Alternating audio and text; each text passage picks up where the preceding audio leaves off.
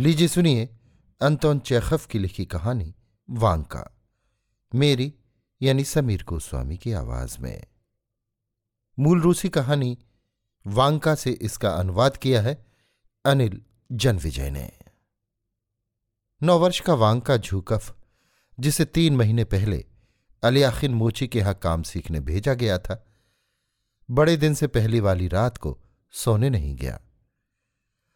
वो इंतज़ार करता रहा और जब उसका मालिक और मालकिन तथा वहाँ काम करने वाले दूसरे लोग गिरजाघर चले गए, तब उसने मालिक की अलमारी से दवात और कलम निकाली, जिसकी निब में जंग लग गया था। उसने एक मुड़ा मुड़ाया कागज़ का ताव निकाला, उसे फैला कर रखा और लिखने बैठ गया। पहला अक्षर बनाने के पहले उसने कई बार खिड़की और दरवाजे की तरफ़ सहमी आँखों से ताका।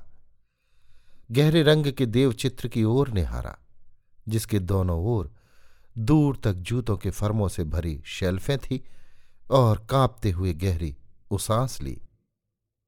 कागज़ बेंच पर फैला हुआ था और वांका बेंच के पास फर्श पर घुटनों के बल खड़ा था। उसने लिखा, प्यारे बाबा का कस्तानतिन मकारीच तो मैं तुम्हें चिट्ठी लिख रहा हूँ। मैं तुम्हें बड़े दिन का सलाम भेजता हूँ और आशा करता हूँ कि ईश्वर तुम्हें सुखी रखेगा। मेरे बापू और मेरी अम्मा नहीं है और मेरे लिए बस तुम ही बाकी हो। वांका ने सिर उठाकर खिड़की के अंधेरे शीशे की तरफ़ ताका, जिस पर जलती मोमबत्ती की परछाई झिलमिला रही थी। कल्पना में उसने अपने बाबा का स्थान तिर मकारीज को साफ़ देखा, जो झिवरियोफ नामक किसी धनी आदमी का रात्रि चौकीदार था। वो दुबला पतला, छोटा सा, पैंसठ साल का बूढ़ा था, पर बहुत चुस्त और फुर्तीला। उसके चेहरे पर सदा मुस्कान छाई रहती और उसकी आँखें शराब के नशे से चुंधियाती रहती। दिन में वो या तो नौकरों के रसोई घर में सोया करता या बैठा बैठा रसोईदारिनों से माखोल किया करता। रात में वो भीड़ की खाल बना लबादा ओढ़े लाठी खटखटाते हुए हवेली के चारों ओर चक्कर काटा करता। उसके पीछे पीछे उसकी बूढ़ी कुतिया कश्तांग का व एक दूसरा कुत्ता, जो काले बालों और नेवले जैसे लंबे शरीर की वजह से व्यून कहलाता था, सिर झुकाए चला करते। व्यून के ढंग से लगता कि उसमें आदर करने और हर एक से परिचय प्राप्त करने की विलक्षण प्रतिभा है। वो जान पहचान वाले और अजनबी हर एक की ओर स्नेहपूर्ण दृष्टि डालता, पर उस पर विश्वास की भावना नहीं जमती थी। उसकी सिधाई और आदर सूचक बर्ताव तो दुष्टता की गहरी प्रवृत्तियों को छिपाने के लिए नकाब भर थे। अकस्मात दौड़कर पैर में काट लेने, तहखाने में चुपचाप घुस जाने, या किसानों की मुर्गियाँ झपट लेने में वो उस्ताद था। आए दिन उसकी पिटाई होती रहती थी। दो दफ़ा उसे रस्सी से बांधकर लटकाया जा चुका था। हर हफ़्ते उस पर इतनी मार पड़ती थी कि वो अधमरा हो जाता था। पर इस सब के बावजूद वो जैसे का तैसा बना हुआ था। बाबा शाहिद इस वक्त फाटक पर खड़े गाँव के गिरजाघर की खिड़कियों से आ रही तेज लाल रोशनी को चुंधियाती आँखों से देख रहे होंगे और फेल्ट बूट पहने पैर थपथपाते नौकरों चाकरों से चुहल कर रहे होंगे। वो अपनी बाहें फैलाते और सर्दी में सिकुड़ते होंगे और रसोईदारे या नौकरानी को चुटकी काटते हुए बूढ़ों की तरह ही ही करते होंगे। औरतों की तरफ़ हुलास से डिबिया बढ़ाते हुए वो कहते होंगे, लो, एक चुटकी सुंघनी लो। औरतें सुंघनी नाक में डालेंगी और छीकेंगी। बाबा बेहद खुश हो खिल्ली उड़ाते हुए ठट्ठा मारकर हंस पड़ेंगे और चिल्लाएँगे, ठंड से जमी नाक के लिए तो अक्सीर है। कुत्तों को भी सूंघनी दी जाएगी। कश्तांका छीकेगी, सिर हिलाएगी और चुपचाप चली जाएगी। मानो बुरा मान गई हो। लेकिन व्यून छींकने की अशिष्टता नहीं करेगा और दुम हिलाता रहेगा। मौसम बेहद सुहावना होगा। हवा थमी सी पारदर्शी और ताज़ा। रात अंधेरी होगी, पर सफ़ेद छतों, पालों और बर्फ़ से चमकते पेड़ों चिमनियों से उठते धुएँ वाला पूरा गाँव साफ़ साफ़ दिखाई पड़ता होगा। आसमान में खुशी से चमकते तारे छिटक रहे होंगे और आकाश गंगा बिल्कुल साफ़ दिखाई पड़ रही होगी। मानो त्योहार के लिए अभी अभी धोई माजी गई हो और बर्फ़ से रगड़ी गई हो। वांका ने गहरी सांस ली। स्याही में कलम डुबोई और फिर से लिखने लगा। और कल मुझ पर बुरी तरह मार पड़ी। मालिक मेरे बाल पकड़कर घसीटता हुआ बाहर आँगन में खींच ले गया और पेटी से मेरी चमड़ी उधेड़ने लगा। क्योंकि संयोग से मैं उनके बच्चों को झुलाते झुलाते सो गया था। और पिछले हफ़्ते एक दिन मालकिन ने मुझसे हेरिंग मछली साफ़ करने को कहा। मैंने उसकी दुम से सफ़ाई शुरू की तो मालकिन ने मछली छीन ली और उसका सिर मेरे मुँह पर रगड़ डाला। दूसरे कामगार मेरा मज़ाक उड़ाते हैं। शराब खाने से बोतका लाने को भेजते हैं और मुझे मालिक के खीरे चुराने को मजबूर करते हैं। और मालिक, जो चीज़ भी सामने पड़ जाए, उसी से मेरी ठुकाई करने लगता है और खाने को कुछ मिलता नहीं। सवेरे रोटी का टुकड़ा दे देते हैं। दोपहर को दलिया और शाम को फिर रोटी का टुकड़ा। मुझे चाय, मिठाई या गोभी का शोरबा कभी नहीं मिलता। ये चीज़ें तो वे सारी की सारी खुद ही भकोस जाते हैं। मुझे ड्योढ़ी में सुलाते हैं और रात में जब उनका बच्चा रोने लगता है तो मुझे उसे झुलाना पड़ता है और मैं बिल्कुल सो नहीं पाता। प्यारे बाबा, भगवान के लिए मुझे यहाँ से ले जाओ, मुझे गाँव ले जाओ, मुझसे अब ये सहा नहीं जाता। मेरे बाबा, मैं हाथ जोड़ता हूँ, पैर पड़ता हूँ, मुझे यहाँ से ले जाओ। नहीं तो मैं मर जाऊँगा। मैं हमेशा तुम्हारे लिए भगवान से प्रार्थना करूँगा। वांका के होठ फड़के काली मुट्ठी से उसने अपनी आँखें मली और सिसकी भरी। मैं तुम्हारी सुंघनी पीस दिया करूँगा। उसने पत्र में आगे लिखा, मैं तुम्हारे लिए भगवान से प्रार्थना किया करूँगा और अगर मैं शरारत करूँ तो जितने चाहो उतने बैंत मारना।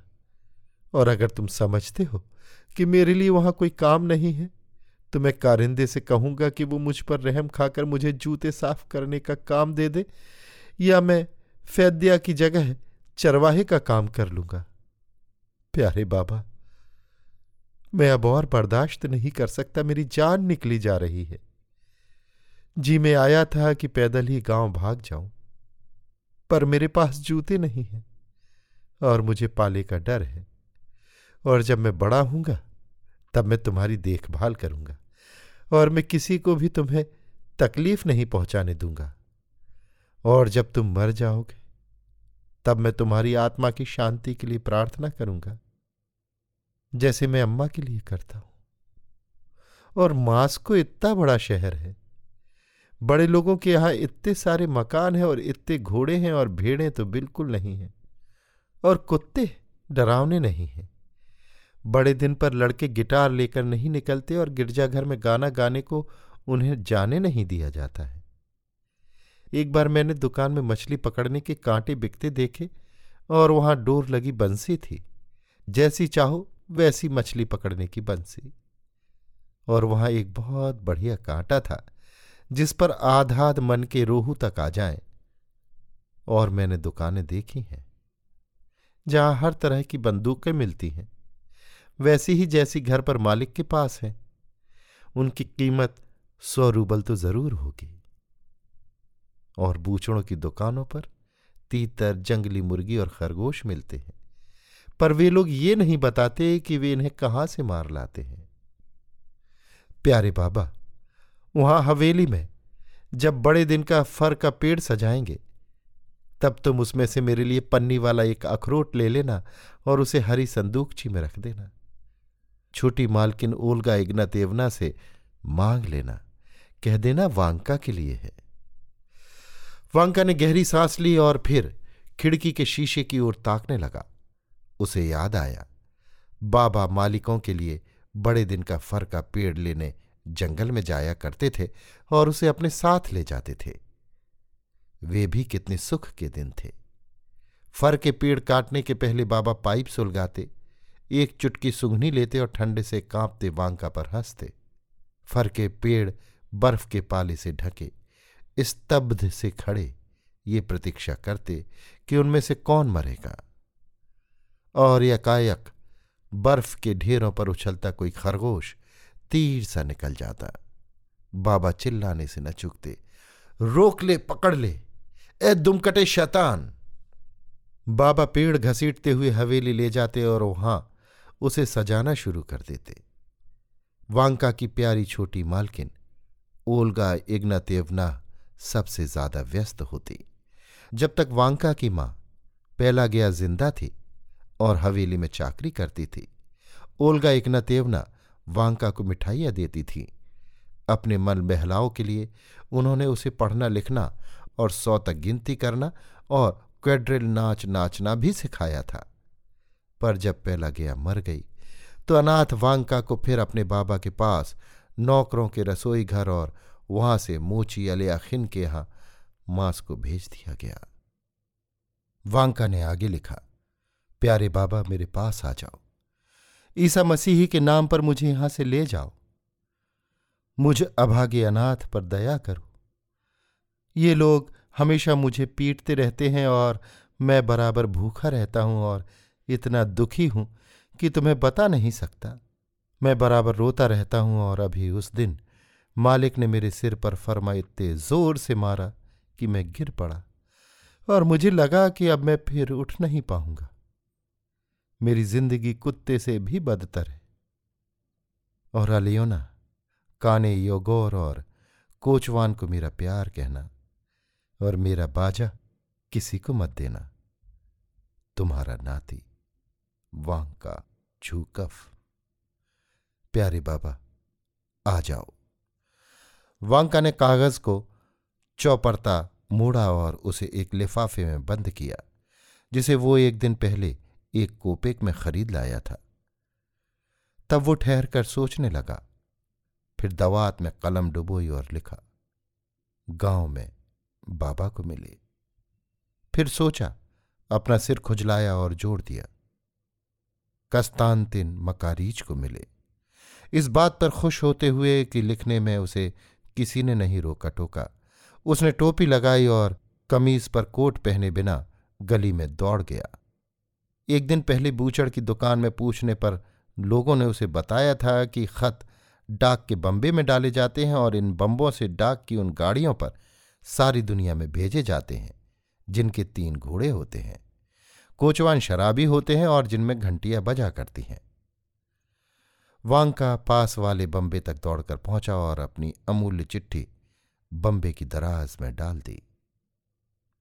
घंटे भर बाद सुनहरी आशाओं की लोरियों ने उसे गहरी नींद में सुला दिया। उसने एक अलाव घर का सपना देखा। अलाव घर के ऊपर बाबा बैठे थे, उनके नंगे पैर लटक रहे थे।